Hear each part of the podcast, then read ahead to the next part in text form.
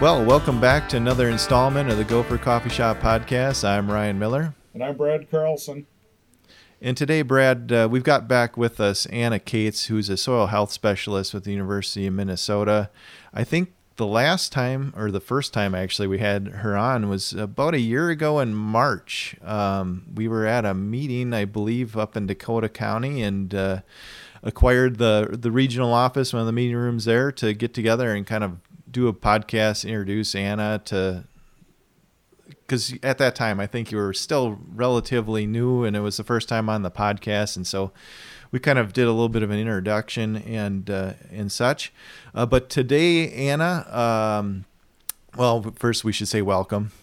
Thanks a lot. Yeah, I think you're about right. One of our last few meetings of the winter of 2020, we did that.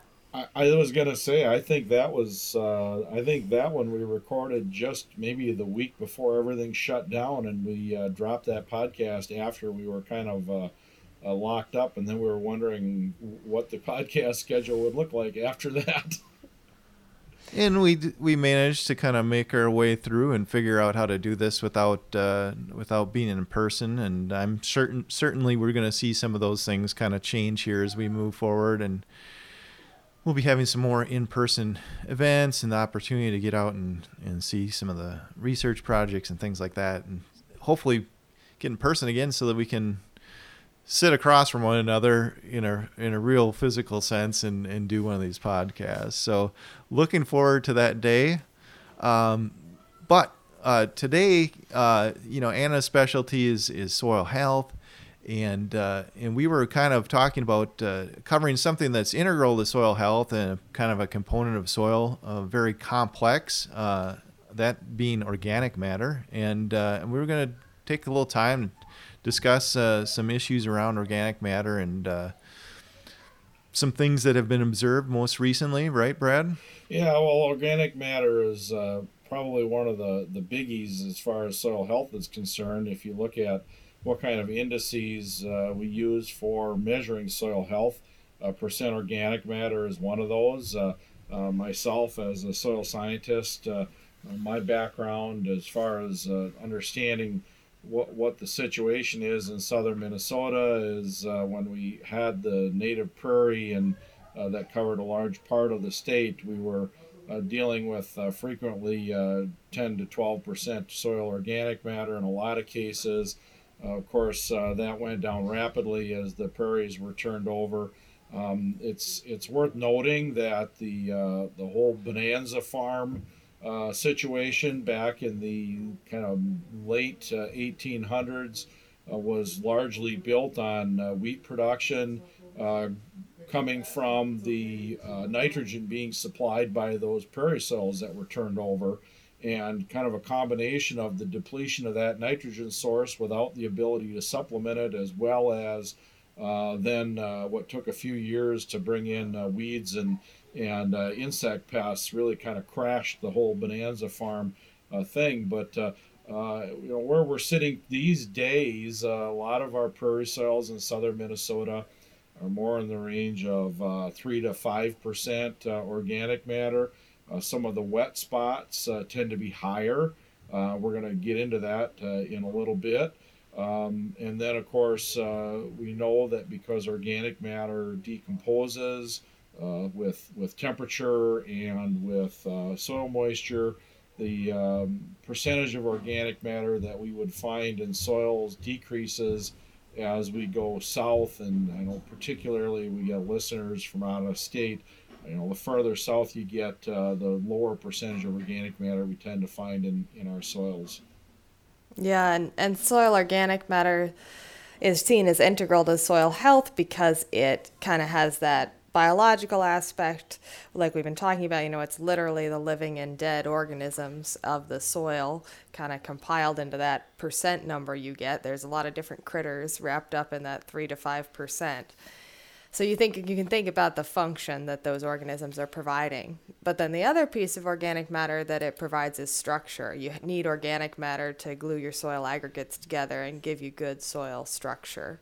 And what Brad is saying is totally true that we've seen a crash in soil organic matter basically because annual crops aren't providing the same kind of organic matter inputs that a year round perennial prairie would with grazing and burning and a whole different whole different ecosystem. So that's why we have less organic matter now.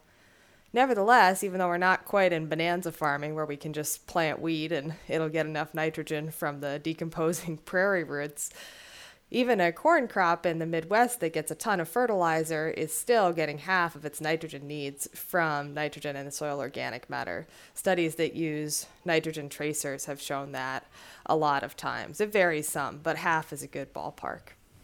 And it's kind of pertinent. We've been talking. Uh, one of the the hot topics uh, that we've covered. Uh, we've talked about Ryan, and it's been hit in the nutrient management podcasts as well as some of the stuff that came out from the nutrient management blogs. Uh, is th- that there seems to have been a higher uh, nitrogen demand the last couple years. The uh, a lot of the data showed, and it tended to be very site specific. But Jeff Vetsch uh, particularly had some trials in southeastern Minnesota and pretty well isolated the sites that needed uh, large amounts of nitrogen. And when I say large, I mean what I guess significantly higher than what the MRTN calculator would tell us should be necessary for corn following soybeans. And if, when you look at the nitrogen response curve of the sites that needed those large amounts, what you find is the uh, the yield at zero N rate is way lower than in other places, and so what that indicates to us is really what that impact is of the soil's ability to supply uh, nitrogen and and uh, obviously that's variable because sites uh, there's there's a big difference in what we get for a corn yield with zero N rate uh, from one site to the next. That's exactly right. That's how you can tell how much your soil is supplying for nitrogen. And and sometimes, if you know, correct me if I'm wrong here, but you know, you get these non-responsive sites, uh, which uh, you know aren't responding to nitrogen. A lot of that, well, all of it's got to be coming from you know mineralization of that organic matter, which is going to be highly dependent upon temperature and and and soil moisture and some of those things. And it seems so strange that you can see such a wide variety or, or, or response, I guess, from from zero needing a lot of nitrogen, or you know, you know what I'm getting at yeah. from a perspective. Yeah, sure. I mean, every farmer knows that every site year, as we call it in research, is different, right? And I think what you're talking about is that, um, you know, some years I think the timing lines up better than others. You know, uh, the corn nitrogen needs, that's a pretty well known curve, but it doesn't necessarily line up when you have perfect conditions for microbes to pull nitrogen out of the organic matter and convert it into the inorganic form that the corn can take up. But if you get lucky one year and you hit that curve for corn just right with the timing for the microbial kind of happy, active place, then you'll get a lot more nitrogen from your soil that year. So that's what's happening in a good year. And in a bad year, I bet your timing is just wrong. The microbes are still there. These wet years we've had are not great for providing uh, nitrogen from that organic matter pool either because they tend to be stuck in these saturated conditions and not working as fast.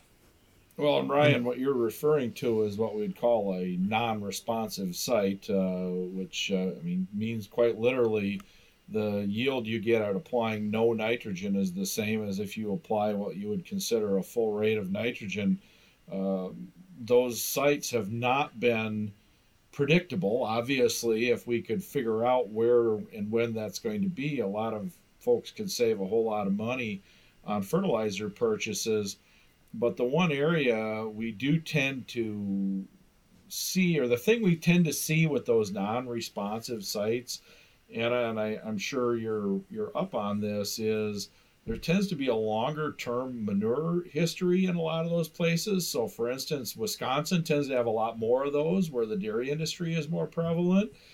Um, but the, the thing I guess that's the mystery is if we look at soil organic matter, on those sites, it doesn't necessarily look different than the other sites. And so clearly there's there's a difference in what exactly is is making up that organic matter and therefore how it's functioning during the the season.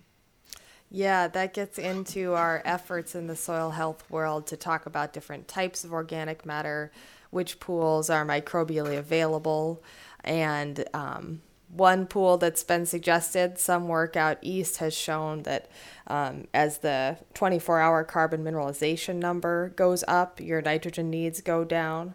And that's a test you do by taking your bulk soil and putting it under ideal conditions and seeing how much carbon the microbes uh, blow off into CO2.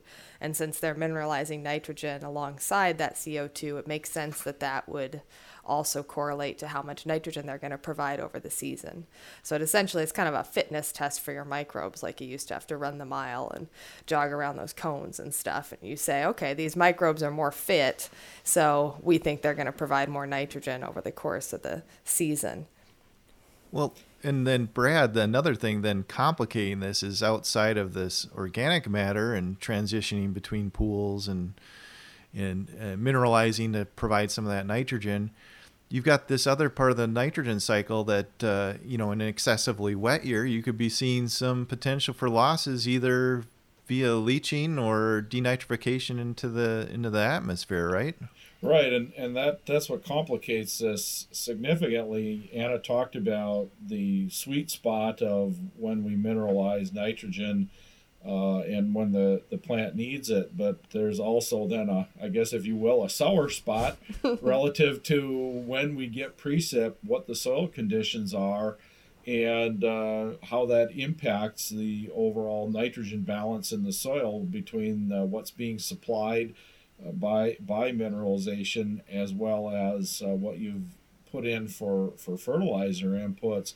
One of the things that we've been looking at, particularly this last couple years, we mentioned these some of these sites that have much higher nitrogen demand or nitrogen response. Um, we kind of, I don't want to say stumbled into it serendipitously, yet it sort of is the case. Uh, Dan Kaiser and I are currently working on a project that was intended to sort of recalibrate our pre plant soil nitrate test. And what we're kind of discovering now in the last couple of years is background levels of soil nitrate are really low. And we don't normally talk about carryover or crediting nitrogen, but we're, we're also feeling like, well, normally there is some background level of nitrogen in the soil, and if it's not there, uh, we probably are going to need to look at maybe having some different recommendations under those circumstances. Yeah, it's like everywhere has been converted to a coarse textured soil that's not holding on to anything like that, or well, just and, a different and, scene. Yeah, and there's interplay also though with how long fall is. You know what the because we've it's been significantly wetter in the fall the last few years, and typically speaking in Minnesota, it's it's generally quite dry in the fall, and so mineralized nitrogen from the fall tends to stick around in a lot of cases. That looks like it's it's not necessarily the case, and and so I guess kind of coming back around, uh, you know, to what we were talking about earlier and you know, one of the sites where we've seen this higher nitrogen demand is at the Southern Research and Outreach Center at Waseca. Yet, where the the plots are tends to be towards six percent soil organic matter.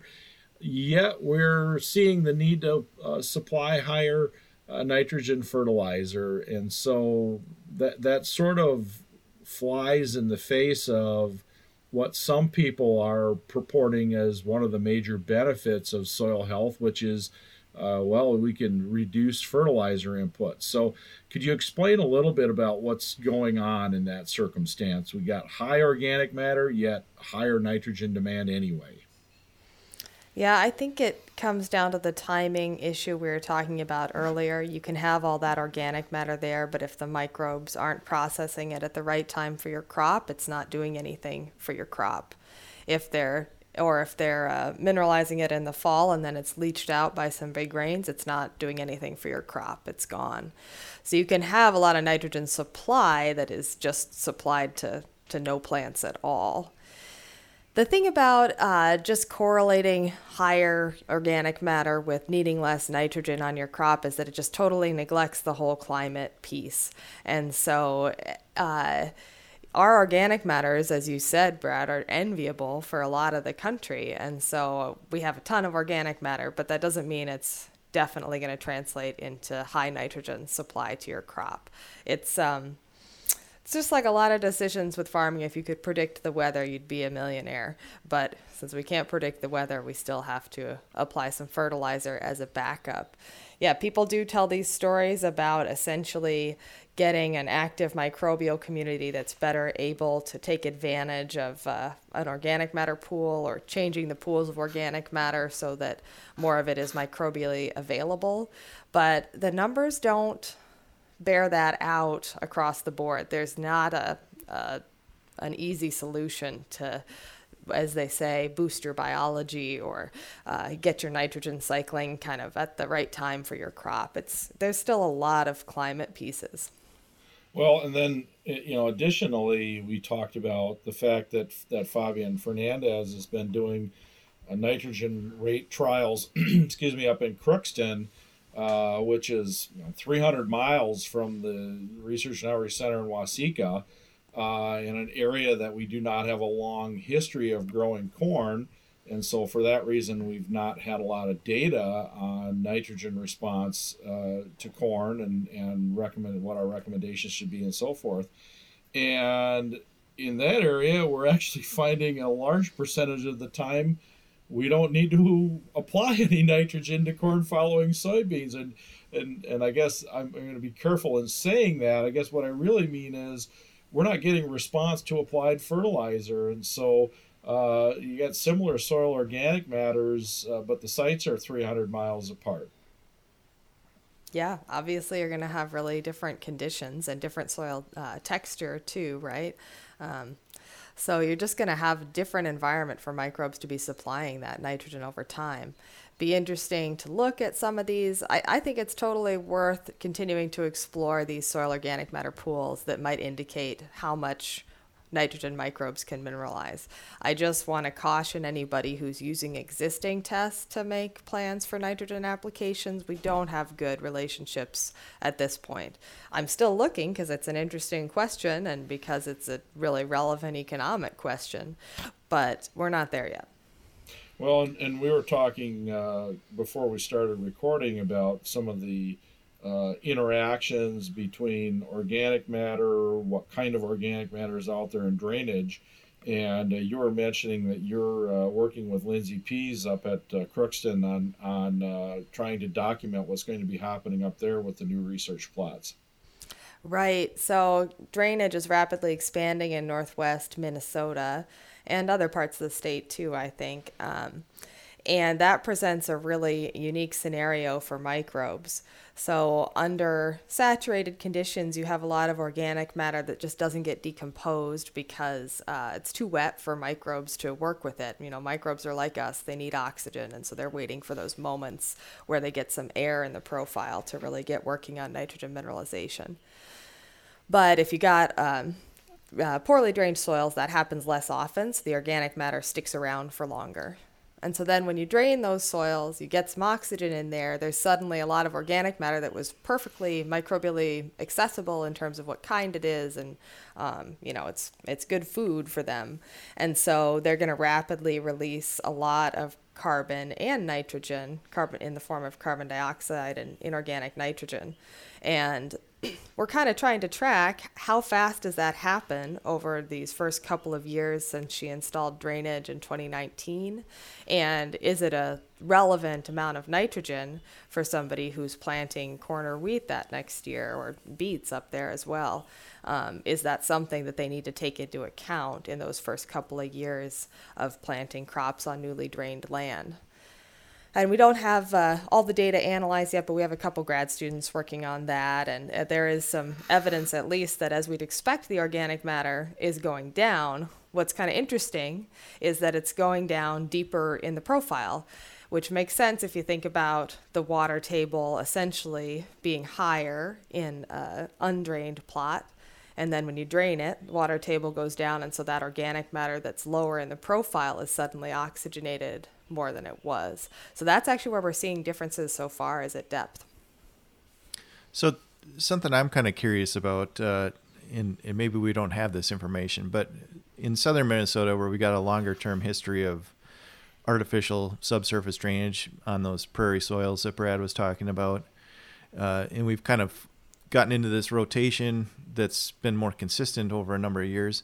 As far as the organic matter pool and and in general, I guess, are we kind of in an equilibrium, or are we is the trajectory downward or flat? You know, where are we at in terms of where are things headed into the future with with this longer term, you know, rotation that we're in with with artificial uh, drainage?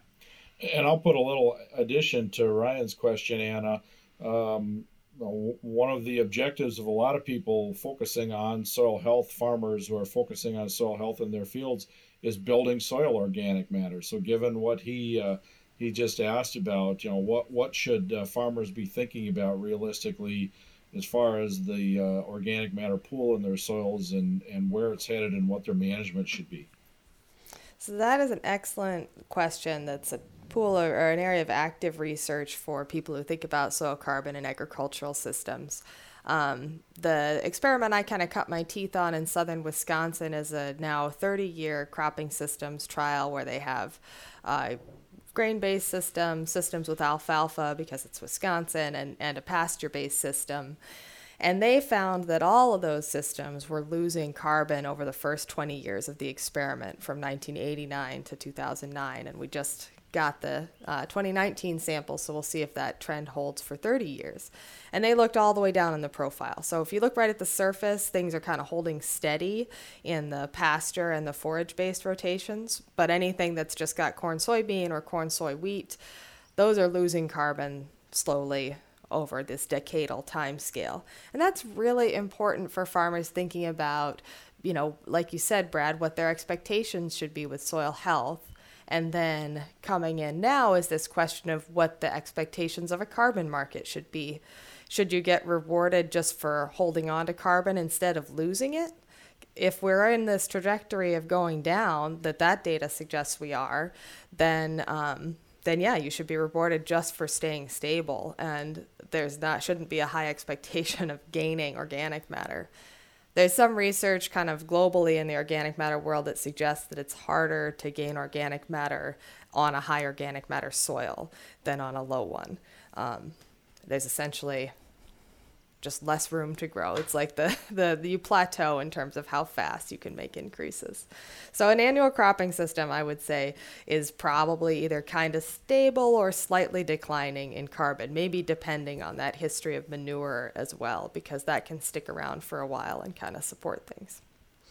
So two things kind of come to mind there. One, you know, what's what are the implications as we're in the northern latitudes? I mean, a lot of that kind of dictates the soils we've had and and we've been able to to you know utilize for farming be, based on just the natural history of the of the world right? But these these northern latitudes where we kind of shut down soil activity for several months typically per per year i mean is that is that a really big component in helping to sort of store things and kind of by putting everything on pause every year for several months. I mean, is that is that an important part of this too? Yeah, it really is. There's some cool data showing carbon inputs and outputs from the system. If you can imagine, the inputs essentially are the plant photosynthesizing carbon, the outputs are the microbes respiring carbon dioxide. And if you look at that over the course of a year, even in a pasture system, uh, the inputs, the microbes, uh, or I'm sorry, the inputs of plants photosynthesizing faster than microbes are respiring, the inputs are only ahead for a short window every year, a couple of months. And the rest of the year, you know, like right now, for example, microbes are respiring faster than plants are putting carbon in. And so you actually just have a short window every year where you could potentially add organic matter, add carbon to your soil. And that's going to vary from year to year, like everything else we've been talking about. But in the cold climates, the microbes warm up slower, so you have less of the year where they're working away at things, and that's a big reason for the you know big picture landscape scale differences in organic matter, say across North America. You know, one of the things I was just thinking about uh, from from a couple of minutes ago, uh, and it's kind of relative to my experience with the drainage plots at Waseca, uh, but then also kind of getting coming crossing over to that experience in Crookston right now with uh, seeing not a lot of uh, response to fertilizer nitrogen.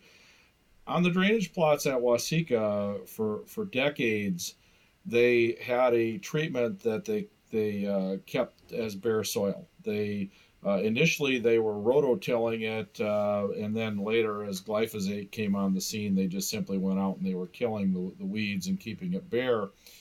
Uh, so we were not seeing any kind of a nitrogen demand from a growing plant out there. It was static. And typically speaking, those plots, uh, long-term average, were losing about 20 pounds of nitrogen per a- on a per acre basis when you did the calculations, and that was coming just simply, you know, from a mineralized pool. Uh, but in the same treatments, the same plots, I should say, uh, where there's nitrogen rates uh, applied and there was corn grown, we were seeing uh, you know a zero nitrogen rate corn crop of maybe 120 bushels an acre or so, and of course you can't grow 120 bushels of corn on 20 pounds of nitrogen, and so it sort of begs the question.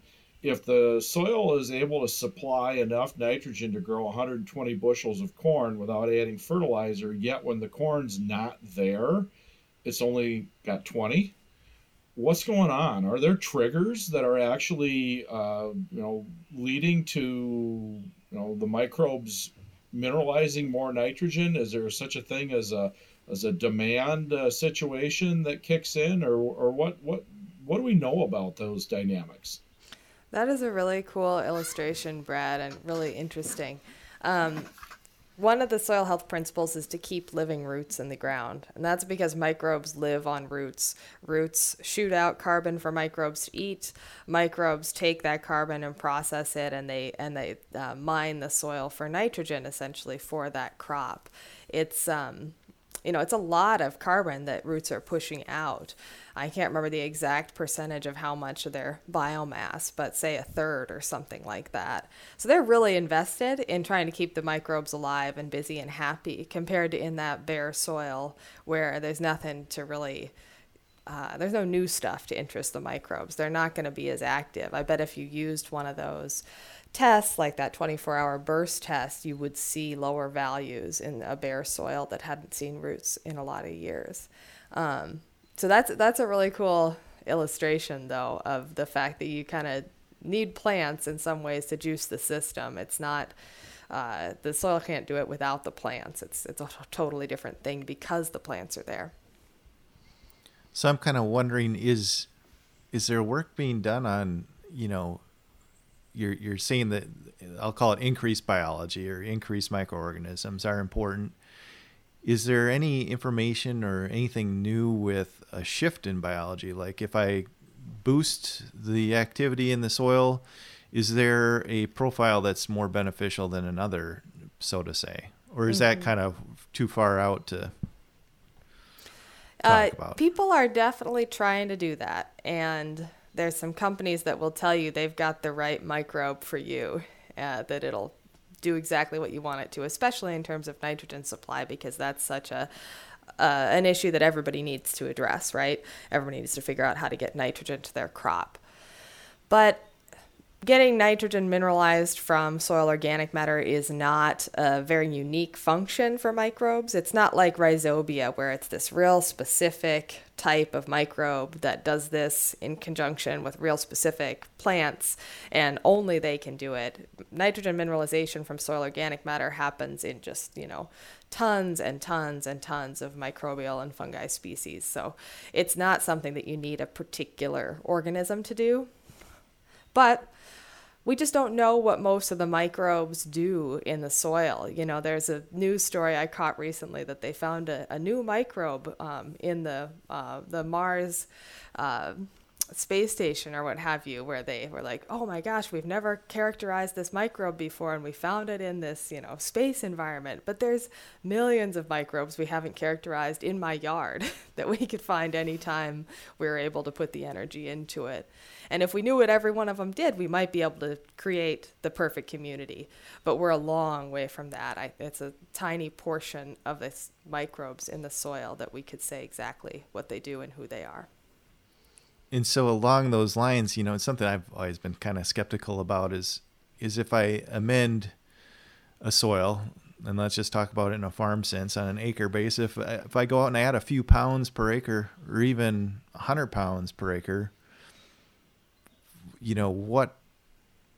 You know, it's a small fraction of what's actually out yeah. there, and and how much you can actually shift something yeah, you know, you might have some super competitive bugs in your jug, but it's not likely to make a big dent in what the microbial community looks like as a whole.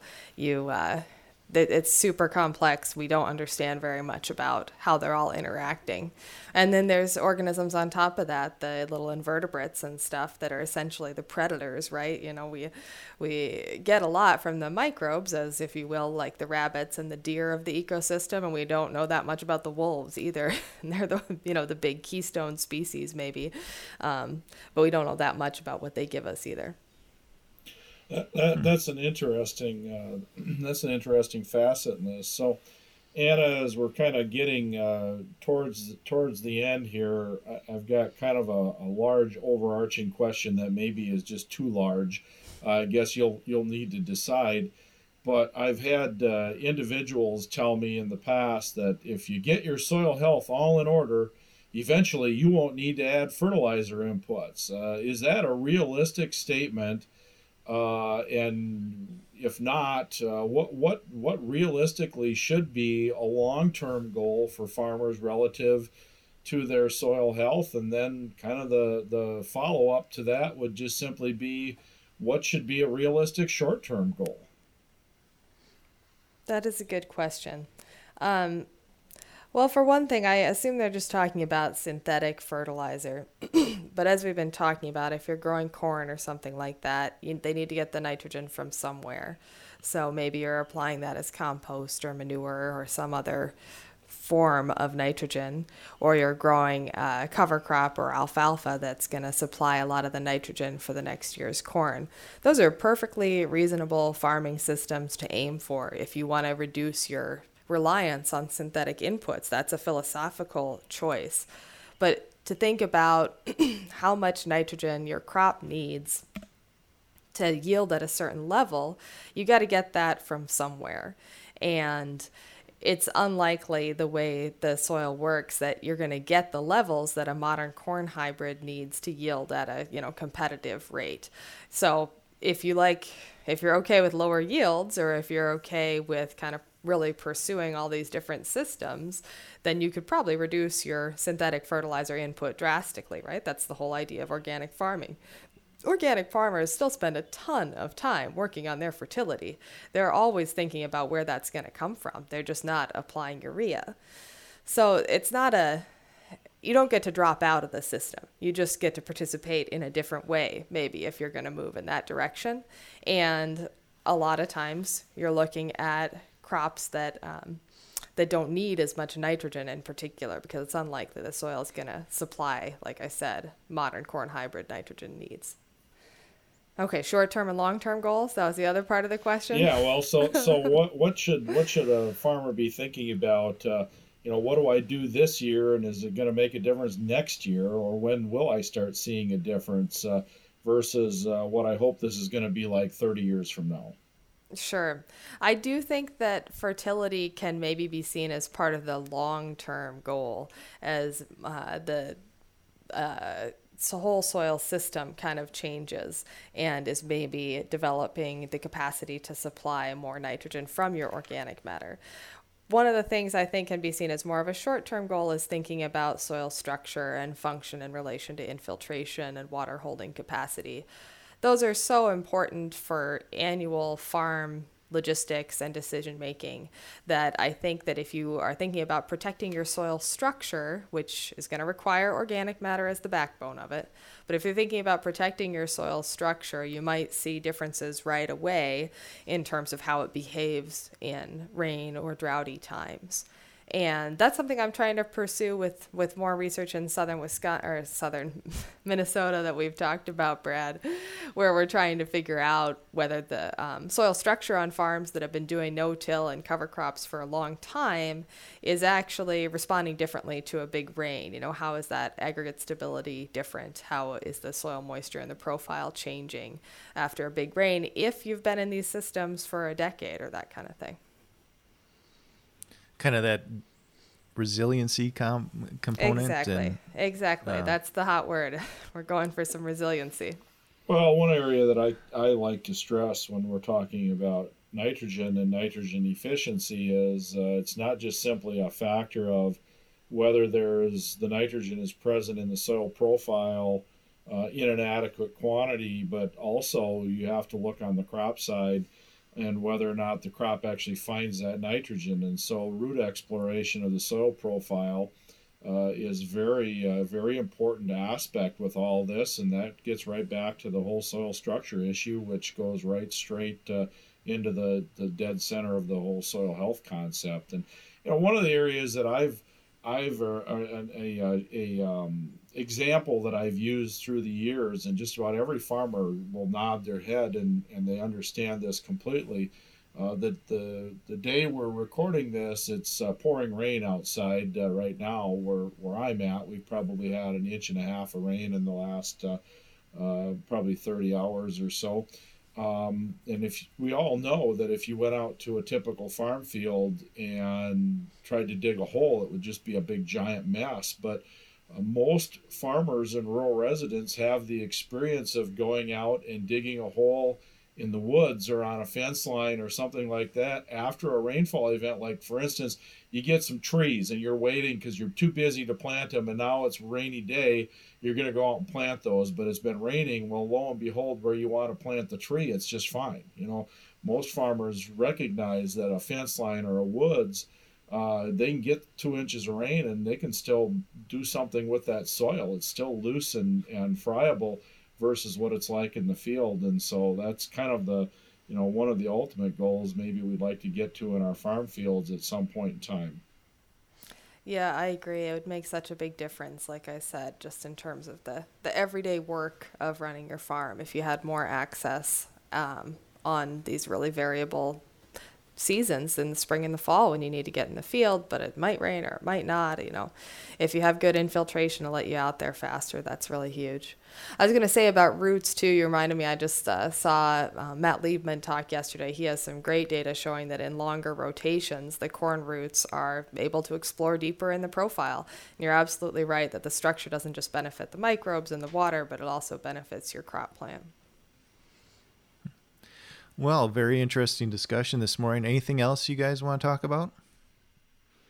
Well, not hearing anything. I just uh, want to thank Anna for being on, and I want to thank everyone out there for listening to another installment of the Gopher Coffee Shop podcast.